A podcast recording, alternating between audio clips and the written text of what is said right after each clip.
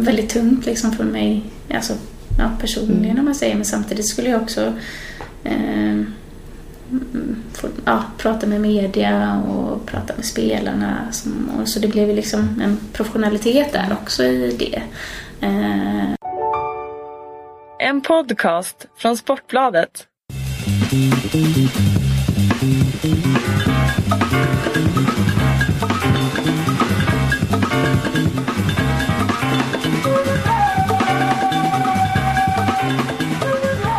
Hos har jag fått komma igen. Eh, inspirerad av att jag fick komma hem till Pia Sundhage. Jag har blivit hembjuden till Matilda Lundblad som eh, vi känner som klubbläkare för Elfsborgs IF och Kopparbergs Göteborg främst. Hej och tack för att jag får komma hit. ja, tack så mycket för att jag fick vara med i ditt program. Vi sitter, sitter så jag ser ut över Göteborgs hamninlopp. eh, Men inte riktigt så jättefint väder. Men, men helt, det hade varit helt okej med fotbollsmatch idag, eller? Ja, ja men det hade det varit, visst. Eh, Det är ju härligt nu när vädret börjar vända lite grann och vi får helt plötsligt står man ute i liksom, eh, kort tröja och sådär på matcherna. Så det, eh, Slipper regnet från Ja, sidan. ja. Det Det var lite vi tufft haft. på försäsongen där. tänkte jag, vad är det jag jobbar med egentligen vissa dagar? Så. Precis, för du skulle ju lika Mm. gärna kunna vara inomhus på en fin praktik. Och du är dessutom då eh, eh, specialisttjänstgörande läkare i allmänmedicin. Ja, Så jag rätt nu? Ja, Ja. absolut. Mm. Eh, så du hade ju kunnat stå inne på en fin läkarpraktik men du har valt att vara ute också att jobba på fältet med fotboll. Ja. Varför hamnade du där?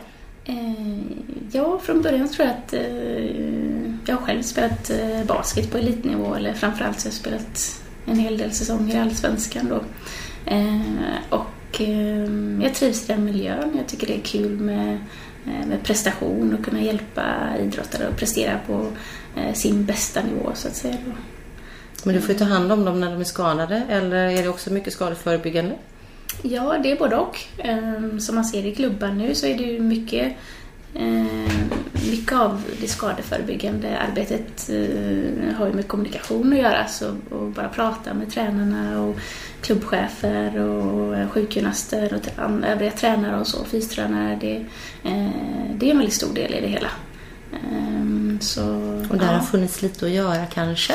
Eller? Ja, ja, men det finns alltid Mm, jättemycket mm. att göra där. Och, ehm, eh, det är ju det som jag forskar om också, så att jag har ju väldigt mycket liksom, Eh, jag kan sitta i flera timmar och rabbla statistik och liksom vad studierna säger och så, men när man pratar med till exempel klubbchefen, då är de intresserade mer av det liksom, eh, ekonomiska biten i det hela och eh, prestationen då. Så då gäller det att kunna liksom vara lite pedagogisk och omvandla det i, eh, eh ja, i sådana termer så att säga. Ja, vad kostar det? Låt säga att eh, Viktor Claesson i Elfsborg ska vara skadad. Vad kostar han per månad? Har, har man, vet du det? Eh, Ja, alltså de har ju, det är ju väldigt stor skillnad på spelarnas... Vad beror det på hur dyra de är eh, från Ja, början? spelarnas lön så, men det är, alltså mellan tummen och pekfingret så har man ju sagt ut i, då i, eh, liksom på Uefa Champions League-nivå då att det skulle kosta ungefär 5 miljoner Mm. kronor i månaden då att ha en eh, skadad spelare då.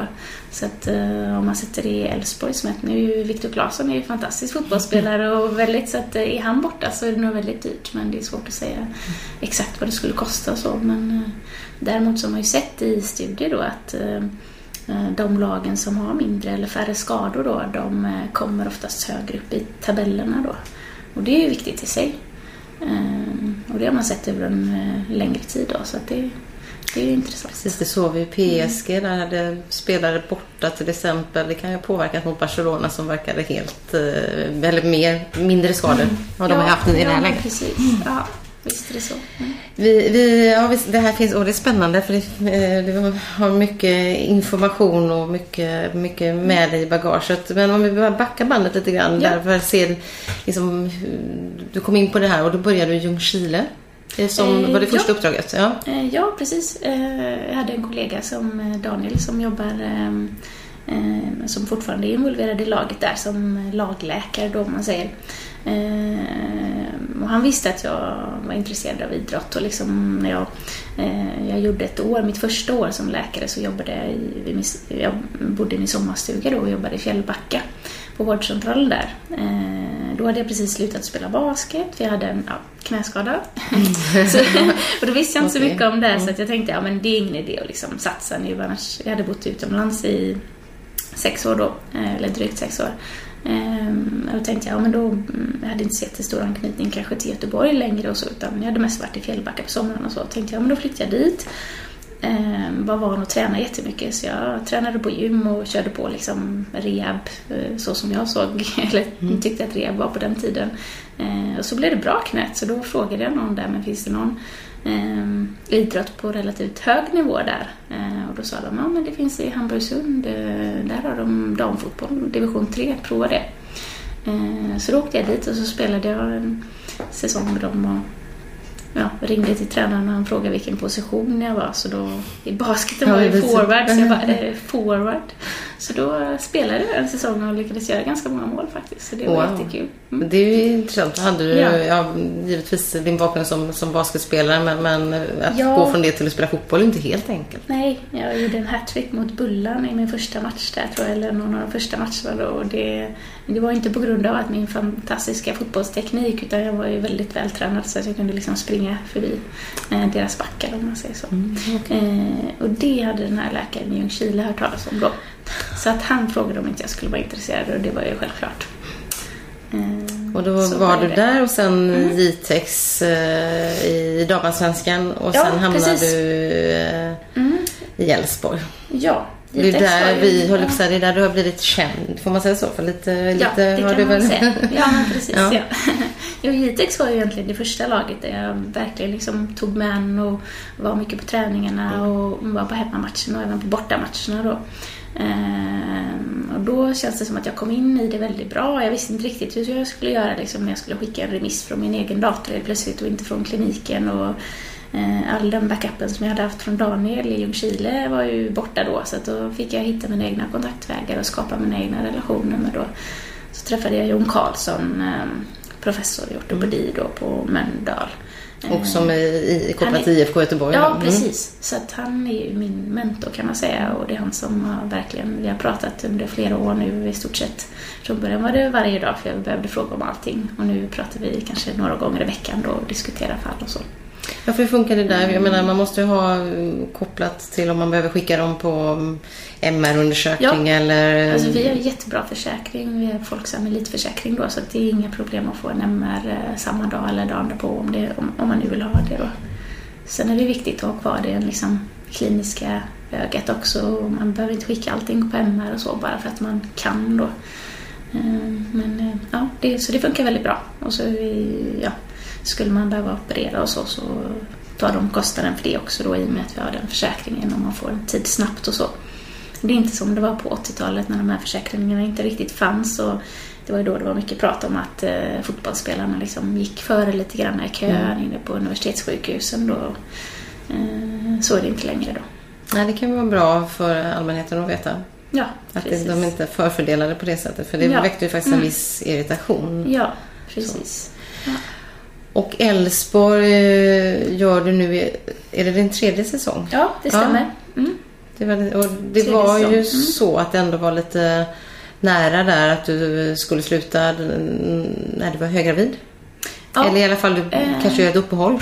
Ja, jag funderade ju Mm. på det, självklart. Eh, Det gick upp nästan 30 kilo och det var liksom lite tungt att anka på där men eh, Ehm, jag visste ju inte, jag hade ju inte varit gravid förut, jag visste inte hur det var. Kan man jobba liksom? Kan jag vara matchläkare nu i liksom, åttonde, nionde månaden? Jag visste inte det själv då men eh, eh, det var ju det året som eh, Claes var tränare för A-laget då så Mm, jag tänkte att jag skulle ta upp det med honom och bolla lite grann men jag hann väl aldrig det utan han sa det Va? För helvete, du är gravid. Nu lämnar du oss inte. sa nej, vad tycker du att jag ska liksom, ja, vi ser hur det går liksom. Det är klart att jag alltid har liksom eh, jag har jättemånga kollegor som jag vet skulle ställa upp om det skulle vara så att jag inte kunde komma någon gång eller vara borta några veckor eller så. Eh, Då sa han, nej men eh, vi, jag är väldigt tacksam om du kör på. Nu har vi byggt upp något bra här så nu fortsätter vi på det. Eh, Och då backar, man, då backar man inte, eller då har man ju Nej. förtroendet också eh, givetvis. Ja, precis. Ja. Nej, men det kändes viktigt att vara kvar då. Så att, Och eh, ja, vi ska återkomma till Claes Ingesson och den relationen eh, och tiden i klubben där tillsammans eh, som blev väldigt speciell för dig och för honom och för många. ja. Ehm, och- men bara först mm, liksom i vardagen nu, nu då. Nu Mm. Ja. är, har sonen kommit och är, vad var han, åtta månader? Ja, åtta Titta på lite tält här inne som han ja, kryper in precis. ut i. Ja, han är duktig. Han kryper och härjar så. så att, Det är bra, du har ju motoriken och båda hjärnhalvorna är med och Ja, sånt där. precis. Tittar man som läkare på sina barn på ett annat sätt tror du än vad Eh. vi gör? Alltså för du vet. Både ja och nej. Men eh, jag tror att nej, det är kanske inte jättemycket mer än... Man blir också blind som liksom, just för att man är läkare säger man ju oftast att liksom man, eh, eh, man ser kanske inte alltid... Nej, jag vet inte. Det eh, jag tror inte att det är så stor skillnad egentligen.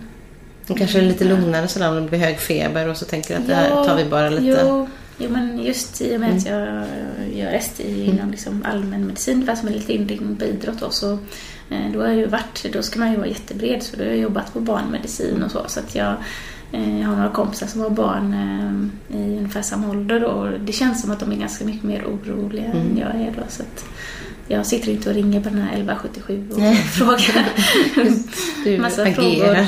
Ja, ja, Eller luta precis. dig mot din ja. egen kunskap och trygghet. Ja, precis. Men Så- hur ser det ut just nu då i vardagen för dig? Hur mycket är du ute liksom i Älvsborg och med Kopparberg? Eh, Ja, det blir några dagar i veckan. Mm. Det blir det. Så, ehm, men just nu är jag mammaledig från min andra tjänst. Och för att man ska ha mycket tid för de här elitlagen så gäller det att man antingen är pensionerad eller att man är sjukskriven eller mammaledig.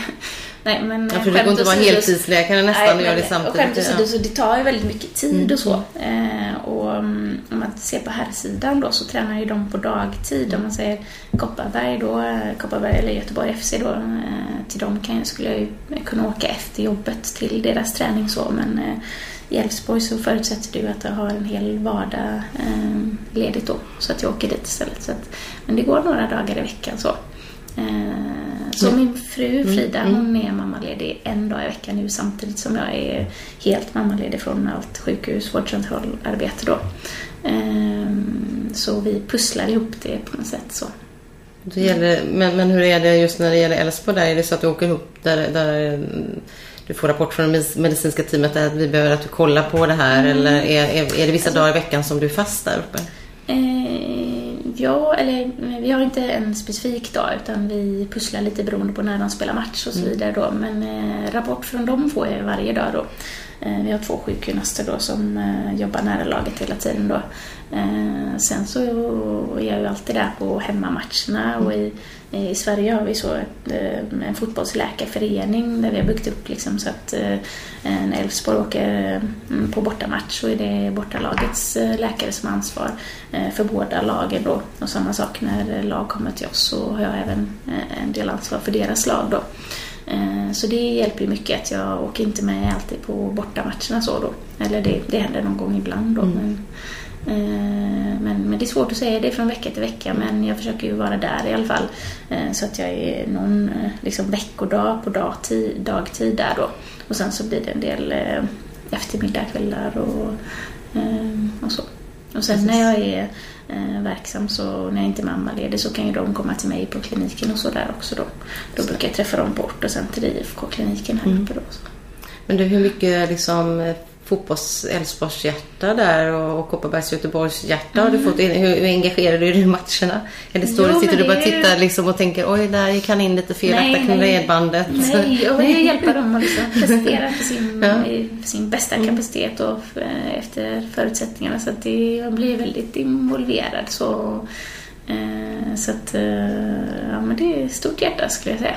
Och i och med och i Kopparberg där Stefan, han var ju i Stefan Just det. Ja, han var ju i. Jitex när jag var där. Mm. Sen så gick jag till Kopparberg när Torbjörn Nilsson var där då. Men sen kom ju Stefan Mm. dit och frågade om jag ville vara där också då. Så att eh, då är det klart, då har jag ju liksom lite grann följt med honom i hans karriär de senaste åren. Så att jag vill ju att han ska eh, jag vill ju såklart att eh, Göteborg då till exempel ska vinna SM-guld och att han ska ja, få framgång efter allt jobb han har lagt ner och så.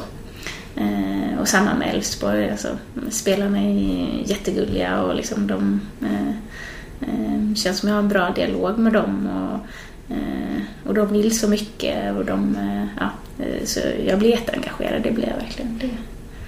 Och då har du ju ett ypperligt tillfälle att jämföra killar och tjejer. Jag tror jag slängde ur mig den frågan en gång när vi sågs på, Mm. Ja, Arena.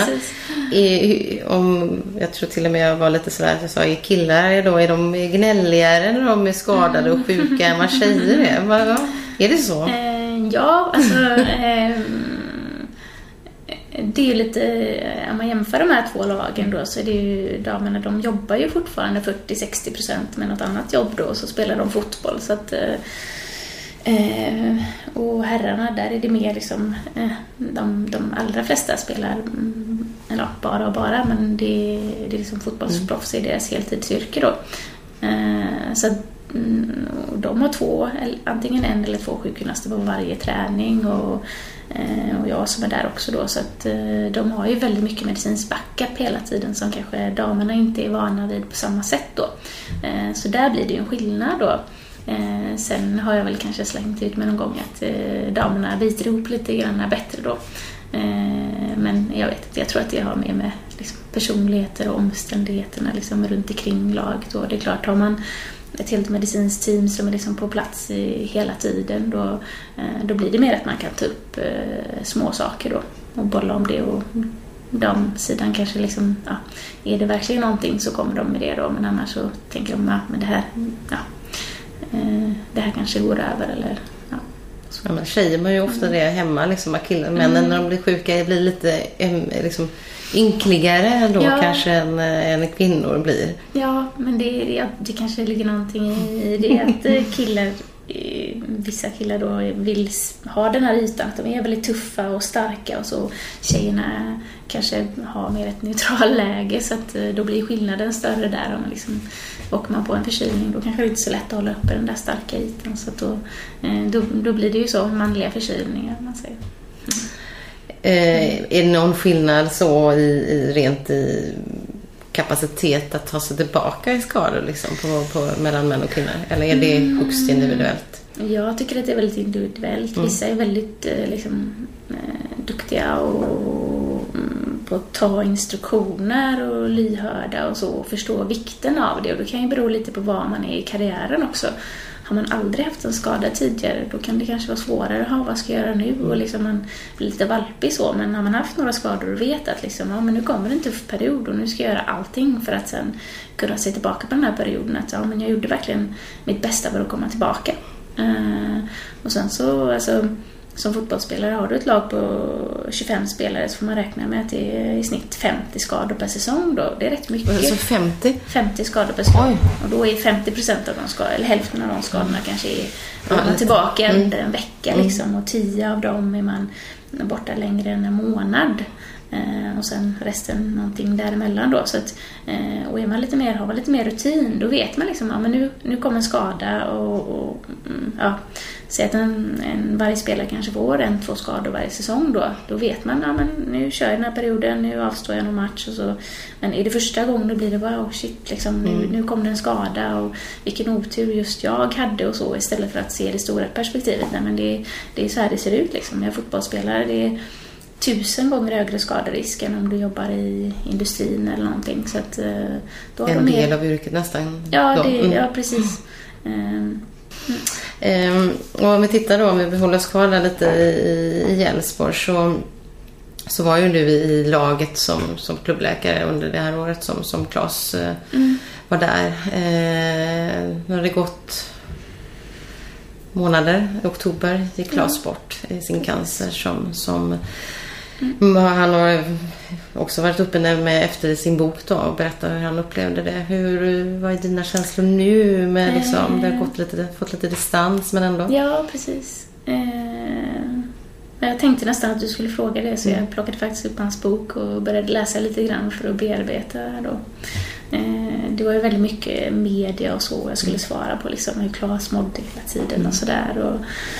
Eh, när han skulle vara tillbaka och så. Liksom sådana här omöjliga frågor att svara på egentligen då. Men, ehm, och, och när han gick bort och det är både Alltså, det var ju väldigt tungt liksom för mig, alltså, ja, personligen om man säger, men samtidigt skulle jag också eh, mm, få, ja, prata med media och prata med spelarna. Som, och så det blev ju liksom en professionalitet där också i det. Eh, så att, eh, och sen så var det ju en speciell period också i och med att jag fick Tristan eh, två månader innan Claes gick bort och sådär. Så, så det var ju väldigt mycket med det och på begravningen så hade jag liksom lille Tristan två månader utanför kyrkan. Och, eh, så det var svårt att ta in allting så. Så jag känner väl ibland när jag kommer, vi har ju en fin, jättefin porträtt på Claes i liksom, matchgenomgångsrummet och så. Och jag får fortfarande det att jag liksom, liksom ja, stannar upp lite när man ser det. Och, så jag tror inte att jag bearbetat det där riktigt ännu. Eh, och det här med boken, då kändes det på något sätt, ja men då, då finns det ju någonting kvar av Klas och så. Men, ja. Jag tänkte på det mycket för jag var ju en av dem som, som ringde dig och vi var flera från Sportbladet som, som ringde dig precis mm. som att eh, du var den auktoritära liksom, läkaren mm. som tog ansvaret för, för alla frågorna kring Klas. Eh, mm. Eh, och det var ju du kanske inte egentligen eh, tränad på, liksom, mediatränad. Mm. Det var ett rätt stort ansvar där som du fick eh, mitt i allt. Ja, ja Claes frågade mig om, eh, han sa att jag tycker det är tungt med det. Eller, vi hade en väldigt nära relation, jag och mm. Claes. Och, eh, vi litade mycket på varandra. så Ehm, en relation som jag värderar fortfarande väldigt högt. Och, eh, och då frågade han mig någon gång att ja, men jag har haft så mycket media genom hela livet och, Mm, och just nu så känns det inte som att jag kan svara på alla de här omöjliga frågorna och liksom visa mig stark utåt och så. så eh, är det okej okay om jag hänvisar allting till dig? Och, och då sa jag liksom, ja men självklart, eh, jag ville ju göra det för honom så sätt men jag hade väl inte riktigt insett exakt vad det betydde liksom att flera journalister skulle ringa och smsa varje dag så. Eller så fort det var något nytt så, ja, så började telefonen ringa med en gång då. Ehm, men det, ja, nej, sen jag blev eh, läkare i Borås så har det varit en del sådana här eh, light-versionen av mediaträning. så att mm, jag var relativt liksom, förberedd på hur jag skulle agera och sådär. Ehm, så, Men det är klart att det där var ju också väldigt svåra frågor att svara på som mm. du var inne på själv. Samtidigt så kanske Precis. Jag tror i alla fall att vi eh, på något sätt mer också eh, lutade oss mot svaret eller accepterade svaret för mm. det kommer från läkaren mm. och liksom, då kan ja, man inte ifrågasätta så mycket. Nej, visst är det så. Och jag, alltså, mm, många liksom, i de medicinska teamen runt lagen vill kanske inte prata så mycket med media utan ser det som något liksom, onödigt ont. Sådär. Men eh, jag ser det lite tvärtom, att det är jätteviktigt att vi pratar med journalister och om någon ställer mig en fråga så så svarar jag gärna och, eh, och, ibland känner jag oj vad jag babblade på nu liksom. Jaha, vad kommer det här bli för liksom eh, rubriker? Artikel och rubriker av det och så. Ibland har det blivit ganska märkliga rubriker också. Men, men vad gör det liksom? Det är inte, ja. Folk förstår väl att det mm. inte Eh, att man inte alltid blir rätt citerad i, i media och sådär. Och som liksom journalist och läkare, det är bara att försöka vara jättetydlig med vad man, vad man menar för att det inte ska bli konstigt så. Nej, men... Mm. Eh, och Claes och du, du var inne på det själv att ni hade en, en speciell relation mm. och den utvecklades delvis den natten var det va, som han, eller kvällen natten efter han hade mm. trillat på Gamla Ullevi. Jag var på matchen och såg ja, eh, mer eller mindre när det hände och det var ju en väldigt dramatisk händelse. Ja. Eh, när han satt i rullstolen och eh, mm. den välte. Eh, men då ja. åkte du med honom till sjukhuset och stannade ja. där va? Ja, mm. precis. Eh, I och med att då var det en så kallad bortamatch då mm. som jag var med på i och med att eh, det var, eh, då är det, var det Jon då som var hemmaläkare och ansvarig för båda lagen men jag var ändå med Elfsborg då på bänken så som tur, eller, som tur var i mm. det hela så då kunde jag ju lämna i och med att det var inte jag som hade ansvaret för båda lagen då. Ehm, så då frågade jag bara Claes, vill du att jag hänger med? Ja, absolut. Så mm. Eh, så åkte vi upp i ambulansen då till Sahlgrenska så vet jag att någon eh, Frida och Tristan var där då och Annika Sjölund också eh, för att kolla på matchen så då ringde jag till dem och frågade om de kunde ta eh, Klas väska och komma upp då. Nej, förlåt. Tristan fanns ju inte då. Så Nej, han, han var inte med. han var inte Fast med. i hjärtat och kanske Nej, i jag tänkte magen. såhär, vad var Tristan egentligen? Han var i magen. Ehm, eh, ja, så då kom Frida upp till Sahlgrenska också då, så då satt vi där med, med Claes först liksom, ja, eh, och väntade när han, när han blev bedömd och eh, CT hjärna, röntgade nacken och hela den här biten då. Eh, Sen så får man ju liksom vänta på ett litet rum då, så då låg Claes där med nackkrage och allting. Men, men han var ju verkligen, han frågade liksom vad, vad, gick det i matchen? Eller vad var liksom så här, ja nej men det står där att liksom de gjorde en jäkla kämparinsats och sådär. Och då blev han så nöjd och stolt och sådär. Så, eh, och sen var det väl Frida, min fru, då, hon har spelat i Allsvenskan i 14 säsonger då. Så att eh, de brukar alltid prata fotboll och sådär. Ja, så så att- så att jag, jag lämnade henne i det här rummet och Ja. så satt de och pratade liksom spe, ja, matchen och analyserade den då. Och, eh, så stack jag iväg och eh, tittade på, eh, på röntgenbilderna och det här då. Och pratade med läkarna och försökte liksom styra upp det. Och pratade med Bosse, ordförande i Elfsborg. Och, eh, det. Mm. Jag svarade på alla samtalen för jag visste inte vem det var som ringde så ibland var det liksom någon journalist och ibland var det en klubbchef eller ja, tränarna och familjen och ja. Så jag skickade något sms till Martin, vet jag, hans, eh, eh, hans son då som, eh, som var, spelade i Elfsborgs uttrupp då och även en del med Mm. A-truppen också då så honom kände jag väl så jag bara skickade ett sms Mm. där och pratade säkert med Vicky, hans fru, jag minns inte exakt vad som hände men Men det fanns eh, det, där och det är klart att det, jag menar, hamnar Mm. Man på sjukhus och utlämnad så kan, är det också skönt Ja. att ha en läkare som kan titta på bilderna och en second Ja. opinion och liksom diskutera Mm. Med läkarna på plats. För det är alltid svårt att ta in det också. Nu, Ja, precis. Jag hänt. pratat med mm, eh, hematologerna på Linköping Mm. innan då så att jag ringde upp eh, en av hans läkare då som jag hade eh, privata numret till då, Mm. och frågade om det var något vi skulle tänka på och så. Eh, så då fick jag lite tips där som vi då skrev in i journalen som, Mm. som man skulle tänka på när det gällde just Klas då så att jag fick väl medla lite grann där. Och, Mm. Och sen- de hade du kontakter med ganska mycket va?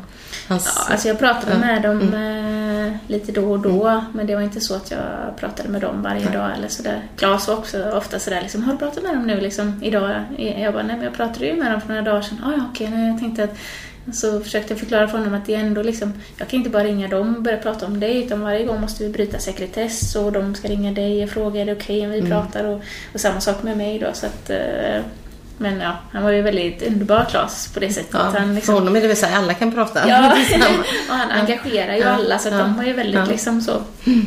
Eh, liksom, kände, Mm. kände jag det som att de var väldigt emotionellt engagerade också då. Men de hade ju haft honom eh, som sin patient under flera års tid också så det, det är självklart. Och sen när det har det ju framkommit i boken att, att, att jag menar, han har ju vetat om att eh, det var närmare slutet där man kanske har gett sken av och, och runt om. Men, men du, du har ändå Mm. eh, haft en annan insyn också Ja, i det än vad, Ja. Mm. hur svårt var det, eh, även om du är läkare och har med sekretess, när Ja. man ändå är ett lag, att, att eh, du och han då kanske Mm. vet att eh, tiden är inte så lång som, som spelarna hoppas och tror och lever i Nej. en annan verklighet. Hur, Nej, hur upplevde du det? Eh, Jag fick ju en hel del frågor från liksom hela, ja, man- från kansliet och från liksom klubbchef och från spelare och så. Eh, Och alla gånger, vissa gånger när jag precis, alltså så sa ju Claes, men säg exakt som det är liksom till, och, och så sa han alltid när det gällde då eh, klubbchef och de här, men det är klart att jag inte liksom eh, Alltså för det går ju väldigt mycket upp och ner också det är klart att jag inte drar med spelarna på det hela tiden. Det hade ju blivit ännu tuffare för dem så sätt. Så att, men så vissa gånger var jag väldigt sådär, nej men så här ser det ut nu liksom att eh, Claes lever på övertid och vi får vara glada att han finns här med oss. Och, eh, och jag fick ju mycket frågor eh, eh, såklart när, när man skulle förlänga kontrakt och, och när jag inte kunde vara där under perioder då. Hur är det liksom? Är det dåligt för hans hälsa och vara i Elfsborg? Och då sa jag det liksom, att han lever på övertid men eh, eh, förmodligen är det ju det här, just fotbollen, engagemanget och allting som gör att han fortfarande liksom har glöden, att han fortfarande har någonting. Han har ju självklart någonting att leva för, för han har ju sin familj och allt det här, men att man alltså, man vet ju själv hur det är när man blir engagerad i någonting, att man får en energi från liksom, ja, som liksom dödssjuk Mm. cancerpatient som man inte hade fått annars då. Eh, Jag vet vi satt och pratade någon gång och så ska du verkligen åka med på den där liksom, han satt i rullstol och skulle med på den liksom Uefa eh, Europa eh, va? League-match, ja precis. Så ska du verkligen åka med Klas, jag menar, det kan ju faktiskt hända någonting där och då ligger du på ett sjukhus där liksom. Ja men för helvete, det är ju kul också liksom. Och så såg jag bara den där glöden i hans ögon och så tänkte jag, ja det är ju faktiskt kul också. Så. Men samtidigt så är det ju ett ansvar kanske som man läkare också att man känner Mm. liksom hur, man får ändå upplysa personen om att det, Ja, riskerna precis. samtidigt som Han var ju väldigt, eh, han visste ju om alla risker och jag menar eh, det är ju inte många med den här typen av sjukdom som överlever eh, fem år eller så och han levde på övertid redan så att det, han visste precis eh, vad han gjorde så. så att det, Och sen eh, förstod du att det inte var långt kvar på... Jag vet att du har sagt någon gång Mm. innan där att eh, Malmö-matchen borta någonstans 14 oktober kan det ha varit? ja, Ja, mitten av oktober. Ett par veckor innan. Då kände du att, eh, att ni var nära, eller han var nära? Mm. Jo, men, eh, men det var också svårt liksom. eh, Alltså under den tiden att prata liksom. Där var det ju jättesvårt läge med media. Jag fick ju samma frågor men jag kunde inte, alltså det var ju självklart så ville han ju inte ha rubriker om att nu vet han att det bara är liksom några veckor kvar. Men det var ju, ja, han sa ju det, det är tufft nu och nu ser det ut så här och jag hoppas vi får en fin, liksom lugn tid med familjen det sista och så och får se om jag orkar komma ner till Borås någon dag och sådär. Och, och då kände jag väl det att, eh, och då skickade han, eh, vi pratade i telefon också, men han skickade eh, han var ju väldigt duktig på att skriva sms. Väldigt, och det har väl lite med att göra, vissa människor är väldigt duktiga på att uttrycka sig i text. Eh, kanske bättre än i tal då, men och Claes kände som att han var en av dem som liksom, han kunde verkligen ehm, få med känslan i bara ett, liksom, en skrift. Då, så att jag fick så långa sms som jag aldrig har fått. Och, ehm, när han skrev eh, saker som berörde mig väldigt mycket och då fick jag också chansen att eh, och, och tacka honom för allting och, eh, och lova honom en del saker som var viktigt och sådär. Och, eh, ja, så det var jättetufft. Och samtidigt så är jag oerhört tacksam att jag fick lära känna honom, att jag fick vara en del av hans liv då.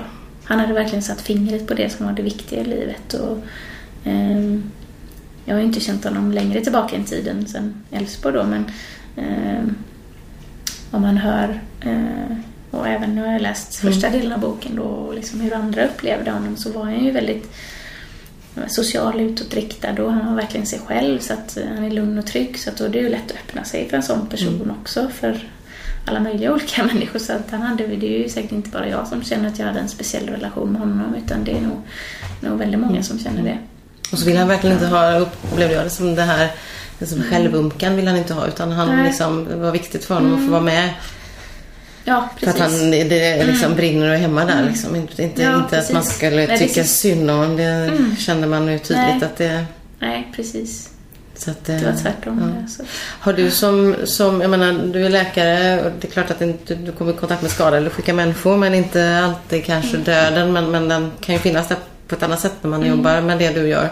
Eh, kan, kan den erfarenheten liksom tillsammans med Claes, eh, har, har den på sätt påverkat dig yrkesmässigt? Är du med liksom? Ja. ehm, eh, jag tror just med Claes har det nog kanske påverkat mig mer liksom, personligt, inte just yrkesmässigt. Men jag tror att just mitt yrke, att jag tidigare hade gett liksom, besked till människor att nu, ja, eh, cancerbesked och, och pratat mycket med anhöriga när någon har gått bort och liksom varit med och liksom re- reflekterat kring de tunga bitarna i livet och att liksom det är en del, döden är en del av livet och så då. Ehm, jag tror att det hjälpte mig mycket med liksom, just kring i, i den tiden när Claes var så pass sjuk då.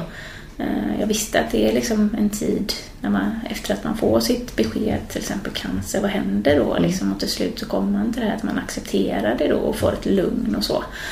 Ofta. Så att, eh, eller ja, det är den vägen det brukar gå då. Och jag kände ju igen de här olika stadierna hos Claes då. Eh, jag tycker att han hanterade det väldigt bra och, det, och när han berättade för mig att liksom, ja, men någon, när familjen stack då låg jag och grät som ett litet barn och, och då trodde han kanske att jag skulle bli förvånad. Ja, men du som är så stark och sådär liksom. Men det är klart, det är ju en del i det hela. Det är, det, man måste ju bearbeta det och det är klart att man blir livrädd när man får ett sånt besked. Det, det är något väldigt främmande. Mm. Liksom. Så.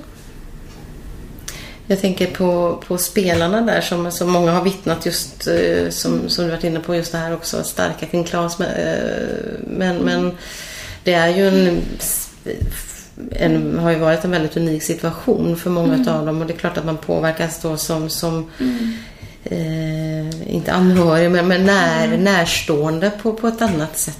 Ja. Eh, nu så här liksom eh, efterspel och sådär, mm. kommer det fortfarande upp eh, frågor och hur har ni mm. gjort i klubben för att liksom mm. ta den här styrkan som, som ändå planterades där ja. i gruppen vidare? Nej, men jag, det som jag känner av är ju liksom atmosfären, att många och framförallt Claes var ju i U-truppen innan mm. han gick till A-laget. Så många av, han har ju varit med och peppat och liksom tränat de här yngre spelarna som nu tar plats och är till och med startspelare i A-truppen då. Eh, och den utvecklingen har ju Claes i allra högsta grad varit eh, eh, delaktig i då och velat liksom, ja, det har varit hans koncept. Och, Ehm, Eh, och få med de här spelarna i A-truppen. Det är de som är i framtiden och så. Eh, och de och även de äldre spelarna känner ju liksom eh, en styrka i ju att liksom Claes trodde på dem och eh, ville dem så väl hela tiden och eh, gjorde allting för att de skulle få ta en plats i A-truppen och sen komma vidare. Och, eh, han ville att de skulle få en liknande resa som han själv hade haft då. Så att, eh, jag tror att de känner av, alltså, det gör man ju, man känner ju av när någon verkligen vill en väl och när någon verkligen litar på en och ser det man är bra på. Eh, skäller ut en när man är dålig och inte kämpar tillräckligt. Mm. Man behöver ju någon För det händer så. ja, det händer ju. Ja, ja, precis. Så, att, eh, så att det är ju det som jag känner av nu. Mm. Sen, eh, vi pratar inte om eh, egentligen eh, Klas sjukdom eh, längre. Och, och, det är ju skönt på ett sätt. Utan vi pratar om Klas eh, styrkor och mm.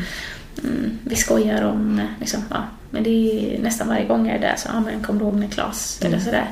Eh, ja. Så det är inte så att man liksom inte kan prata om honom utan alla pratar om honom. Och, ja. Finns där. Ja, det finns där. Ja, ja i allra högsta grad. Mm. Jag, något som jag har tänkt på liksom för den här truppen nu då. Ja eh, som ändå gick igenom en sån svår sak så, så mm. tillsammans så, så svetsas ju det ihop. Men, mm. men eh, det måste också varit en tuff, inte belastning, men för så unga människor ja. liksom, att uppleva det här. Kan det liksom mm hjälpa dem nu i den här fasen att nu är det ändå, de har klarat mm. av det och gått vidare. Alltså rent, eh, det, det är inte medicinskt då men det är någon psykosocial mm. aspekt som måste ändå ha mm. präglat många av det. För många måste ju också burit en oro. Det är svårt att se någon så svårt sjuk nära. Mm. Ja, det var ju en väldigt stor uh, osäkerhet i mm. truppen. Um, och det var ju en rätt svår uh, balansgång där med när, uh, man säger eh, ordförande och klubbchefer från den här sidan. De frågade liksom, kan Claes göra det här? Och, eh, och mitt svar var alltid, alltså rent medicinskt sett så finns det ingenting som säger att det skulle vara dåligt för honom att vara kvar. Snarare ser jag liksom den här glöden och engagemanget att det hjälper honom. Och, och det är för Claes mm. skull då. Sen finns det ju här liksom att han kommer inte kunna vara där hela tiden utan han kommer, eh, alltså eh, han har sämre resurser att ta från om man jämför med en, han är, man kan jämföra honom med en, liksom, en 90 plus-åring då under vissa perioder då. Eh, man har inte samma resurser att ta ifrån om han blir förkyld eller sådär då. Eh, så att han kommer inte kunna vara här hela tiden och det måste vi räkna med. Så att om ni liksom som klubbledning ser att man kan ha ett tränarteam som liksom inte är beroende av Klas utan att när han är där så är det som en bonus då. Mm. Eh, det måste på något sätt vara uppbyggt så då. Eh, så jag kan inte säga att Claes kommer vara här hela tiden de nästa fem månaderna då, att det kommer fungera liksom klockrent. Utan eh, det kommer vara upp och ner och det måste fungera när han inte är här. Och han kan inte... Eh, och det som kan vara negativt för honom det är att när han behöver vila, att han känner att det liksom att det går sämre för laget eller att det inte finns någon backup då. Liksom, utan det måste vara att de andra tränarna kan gå in och ta ett större ansvar då. och det sa ju Wettergren då att han skulle göra och Mian tog ju ett jättestort ansvar hela tiden då eh, och kämpade på. Så att, eh, men det är klart, det, det var ju jättetufft för spelarna med osäkerheten mm. då. Eh, och för, eh, för övriga, eller för, för tränarna, för Janne Mian och Peter Wettergren så, så var det ju tufft att Claes helt plötsligt inte var där då och då fick de gå in och ta ett, ett helt annat ansvar och så blev hela den där biten med media som eh, blev ett ganska stort tryck mm. under den tiden.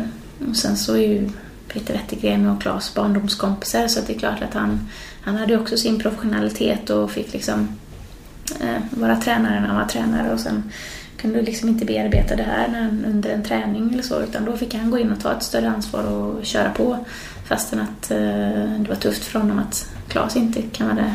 Ja.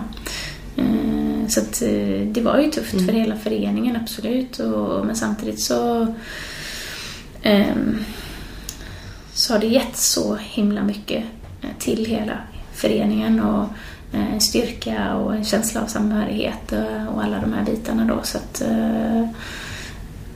det är ju svårt att, för mig som värderar Klas så himla högt att mm. säga att det var någonting negativt för klubben också. Utan jag tror verkligen att det var en styrka. Mm. Och, och att folk växer ju också genom att, att man vågar ja. hitta lösningar som passar.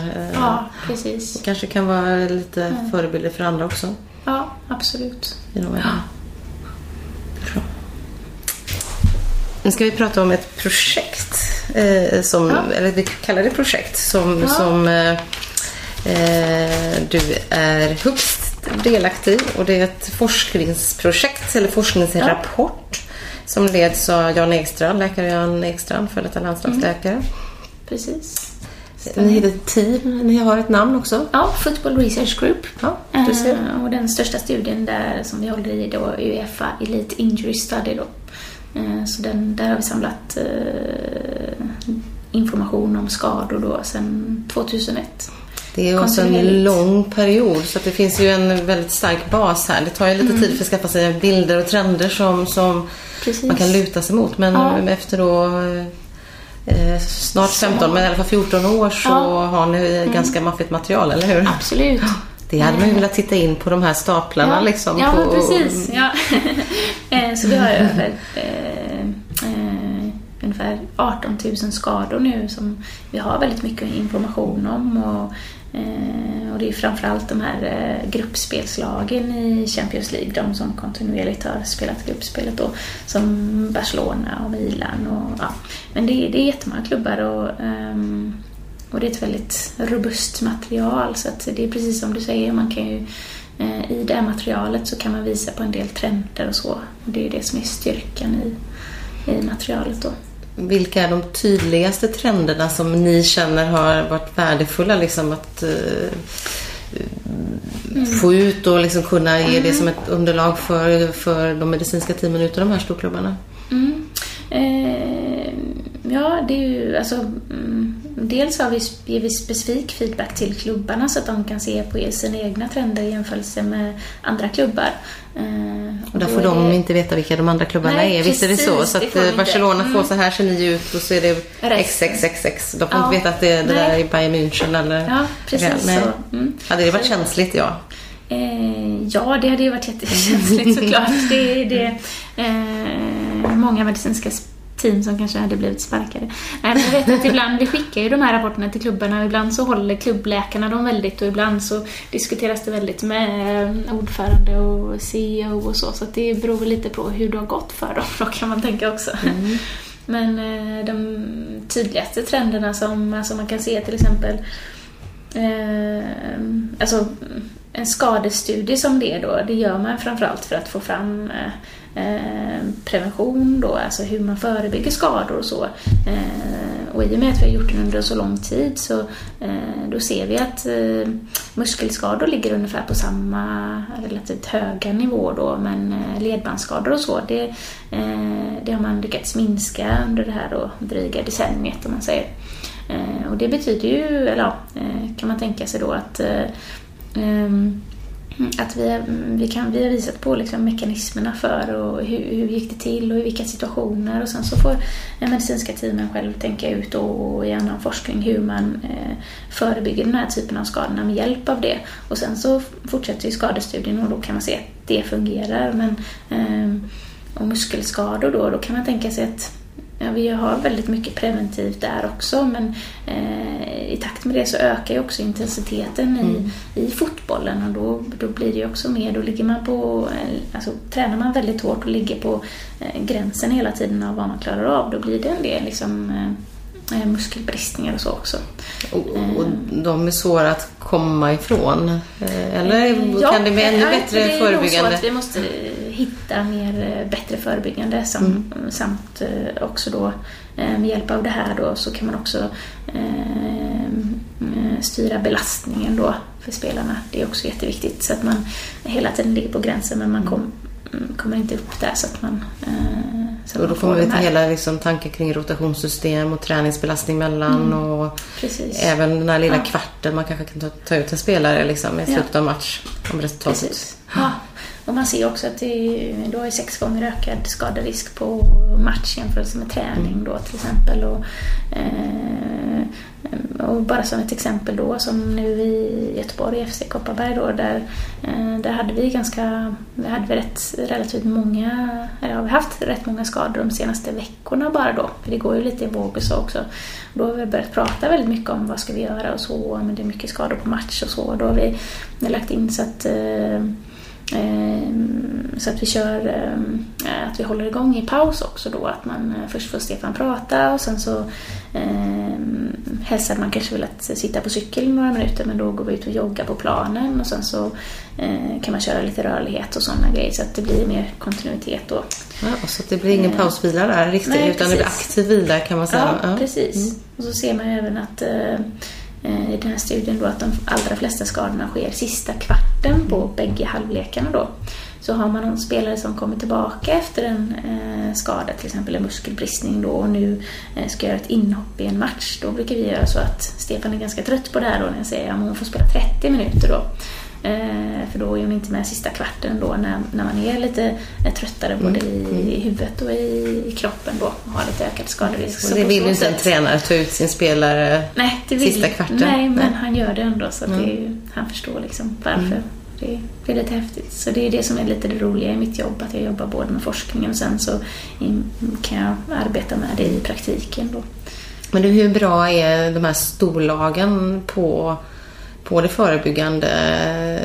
Är det så att det är väldigt varierat eller har liksom alla de här riktigt stora klubbarna tillräckligt bra medicinska team? Eh, Och är det i så fall kanske upplägg från tränare, fysio som snarare liksom kan påverka? Alltså man ser ju mycket att en kontinuitet i medicinska team, tränare och så vidare. Har man bra kontinuitet i det så, eh, så håller man eh, skadorna på en relativt jämn nivå. Så. Men en lag som byter tränare eh, då får man en liten, liksom, en liten peak med skadorna. och Sen jämnar det ut sig. För kroppen klarar väldigt mycket belastning men eh, förändringar i belastning är, man väldigt, är kroppen väldigt känslig för då.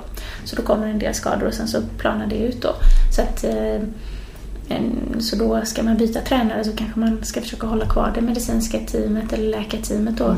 Ehm, och inte byta allting samtidigt för då blir det ju ännu mer den då. Och sen så ser man vissa tränare som liksom kontinuerligt bara har högre skador hela tiden. Kanske för att de inte kommunicerar med, med teamet, med fystränare och så vidare då. Som bara kör på i blindo? Ja, precis. Så det, det kan man se en tydlig trend där. Men eh, inte bland de Nej. jag har jobbat med och Nej. jag har ju sekretessat. Det Ja, kan jag inte, du ser kan att jag blir så här direkt Ja, så här, okej vilka klubbar Ja. Mm. internationellt här eh, har den formen utav... eh, För det finns ju klubbar, jag, men Mm. det finns väl eh, flera klubbar som har haft en lång skadeproblematik liksom. Ja, Arsenal, har jag fel där? Ja, jag har ju sekretess. Ja, har jag, jag sekretess, vet ju, men för ibland är det ganska stor skillnad mellan vad media liksom, åh nu har de så mycket skador och vad, om man verkligen tittar på rapporten då hur det Ja, har sett ut under säsongen. Då kanske det har varit att de har haft en peak och så skriver man om det väldigt mycket så. så att, och det är inte så att eh, skadorna ökar inom elitfotbollen som man kanske tror om man läser eh, tidningar och så. Men, eh, Utan ja, det är ju som jag säger, muskelskador ligger på en Mm. jämn nivå och ledbandsskador och minskar då. Men har du fått feedback från någon av de här medicinska teamen ute i klubbarna eh, Ja. som hör av sig tillbaka och säger du det här, vad tror du det här beror på? Liksom, eller, Ja, absolut. Och det är en del i, alltså, mm, som eh, Football Research Group som gör då. Vi åker till klubbarna. Så första klubben jag var i, det var ju just Arsenal då. Eh, Så då satt eh, jag och Ekstrand eh, och någon mer eh, Eh, ner tillsammans med deras eh, sjukgymnast och deras läkare och så diskuterar vi, ja så här ser det ut för er och vad har ni för tankar och vad vill ni att vi ska titta på? Och, eh, och då hade jag publicerat en studie om inre sidoledbandet då i, som är den vanligaste knäligamentskadan då. Så då frågade jag, nu ska jag göra en uppföljande studie till det, vad vill ni att jag ska titta på där och så. Så, ja, så jag har varit i flera olika Premier League-klubbar och andra klubbar också då. Sen har vi sån här eh, sånt här Uefa Injury Study eh, möte varje år då, så att då träffar man ju alla eh, eller senast jag var med i Porto, var i Porto för två år sedan då, då träffade man ju alla de här lagläkarna eh, från de lagen som är med i studien då. Eh, och vissa sjukgymnaster var med också då. Så det är ju det är ett fantastiskt eh, internationellt nätverk att ta del av. Då. Och då satt vi och presenterade studierna som vi vill göra och tog in feedback från klubbarna också då. Och bland alla de här eh, läkarna så finns det några kvinnor. Du är en. Ja. Och Eva M.